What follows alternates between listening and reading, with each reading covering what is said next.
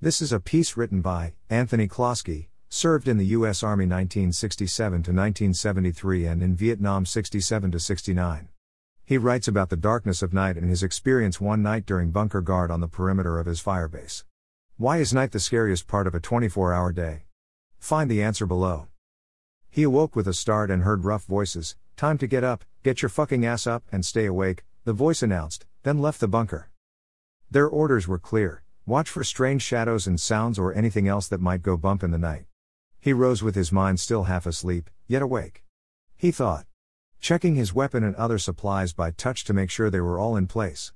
The only visible light illuminated from the hands of his watch. As he sat on the filled sandbags and listened, the jungle was already alive with sounds and fleeting shadows. He began seeing things that played with his mind, second guessing as to what might be out there, stressing him out even more. Something's up. He kept hearing a certain noise, a snapping sound like somebody using pliers to cut through a strand of barbed wire. It seemed to move up and down the line.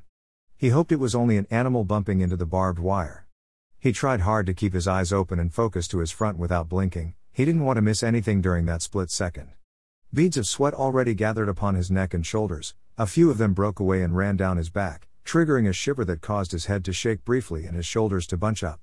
He grabbed the starlight scope and brought it to his eye, held his breath, and hoped he didn't see something that wasn't supposed to be there. After seeing only a greenish glow of vegetation in this jungle of fear, he exhaled slowly, relieved for small miracles. It was all quiet for several moments, and provided him with the opportunity to catch his breath. He glanced at his watch, and was shocked to see that he'd only been on watch for 15 minutes. He sighed and hoped it wouldn't be like this all night long. Somewhere out there, a tiger roared, making itself known as it scampered through the darkness of the jungle. The sound startled him. So, as a precaution, he moved around and jumped up and down, hoping that the noise he made kept the big cat away. Then, he heard the sound of a rock rattling inside an empty C-ration can that hung on the wire somewhere up the line. It was a distinct sound, and in an instant, the night lit up like the 4th of July.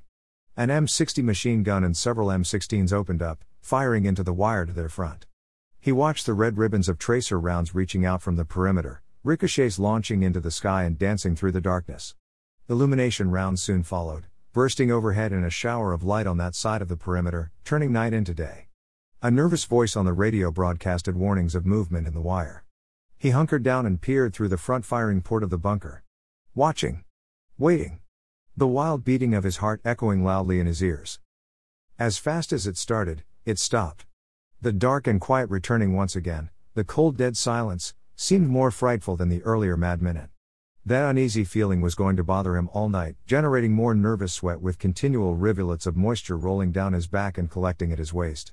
He kept glancing to the east for some sign of daylight approaching. Unfortunately, it was not to arrive for a few more hours, and he would just have to soldier up until then. He walked outside and checked around the bunker before climbing on top. He sat there nervously and continued his watch, then noticed the cordite smell hanging in the air, acrid, stinging when inhaled, causing him to cough. A cloud of exploded gunpowder from the battle drifted over to his location and further hindered his ability to see beyond 10 feet to his front. The continuous staring into that darkness was straining his eyes, his brain suggested that he close them to rest for a bit. He was dead tired and sleep was welcome, but he fought the impulse knowing full well that if he did, he'd most likely fall asleep, and thereby, place everyone inside the perimeter at risk. He looked at his watch once again, and noted that only a total of 30 minutes had passed.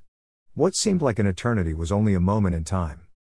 All at once, a firefight erupted somewhere out in the jungle to his front. Red and green tracers flew toward one another across the darkness. The fireworks were mesmerizing and a welcome break during this ominous night. He silently hoped that it continued for a while, giving him some peace of mind that the fighting out there meant the enemy was stopped before they reached him. He could hear the sounds of the distant battle, crackles and pops, punctuated with the sound of exploding grenades.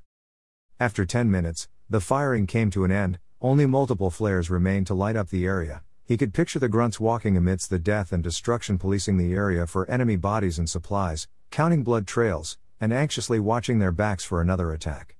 They'd also have to pack up and move because their location was compromised. He'd been there and done that, the adrenaline keeping them hyperactive. The flares were soon shrouded in a heavy white cloud of smoke that drifted with the slight breeze and now heading his way. The quiet was deafening. A short time later, the smell of the battle finally reached the perimeter. He knew it would linger for the rest of the night. There would be no respite from the smell and nowhere to clear his head. The smell of burnt gunpowder is something he'd never forget. In fact, it had stayed with him even to this day. Stress continued to build as the night moved along. At this point, he was certain that most of his four hour shift was over. But his watch showed that only one hour passed since waking. Seemed like his watch had stopped, so he used the radio to verify the time. Once again, he's disappointed, and what seemed like an eternity was only a moment in time. He slowly made his way back into the bunker and was surprised shortly thereafter when the same M60 machine gun and M16s opened fire once again. This time, they also blew a couple of claymore mines, these explosions much louder than grenades. He was certain that someone had to be crawling around out there and trying to get through the wire. The hair on his arms stood up, and he shivered unconsciously with fear, knowing that the enemy was out there, somewhere, hidden in the dark. He set his rifle on the sandbags of the firing port and got into position to defend the firebase. He traversed his M16 from left to right, his cheek resting on the rifle stock, and eyes followed the barrel downrange. He stopped after several sweeps, certain that he saw something crawling through the blackness, its movements excruciatingly slow. He held his breath. Waited. Ready to engage what was hidden in the darkness of night. Well done, bro. Thank you for your service and welcome back to the world. This article originally posted on the FB group page, to remember, a price was paid for our freedom on September 1, 2015. If you enjoyed this story, then you'd probably enjoy my newest book, When Can I Stop Running? It's a story about two soldiers who spend the night alone in a jungle listening post some distance outside the wire of the firebase. Their job was to hide, listen for enemy activity, and forewarn the base of any potential dangers.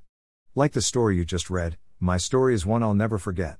Here's the link, Elsewhere on this website, for more information, https colon slash slash cherrieswriter.wordpress.com slash 2016 slash 11 slash 17 slash what this website is about slash dash.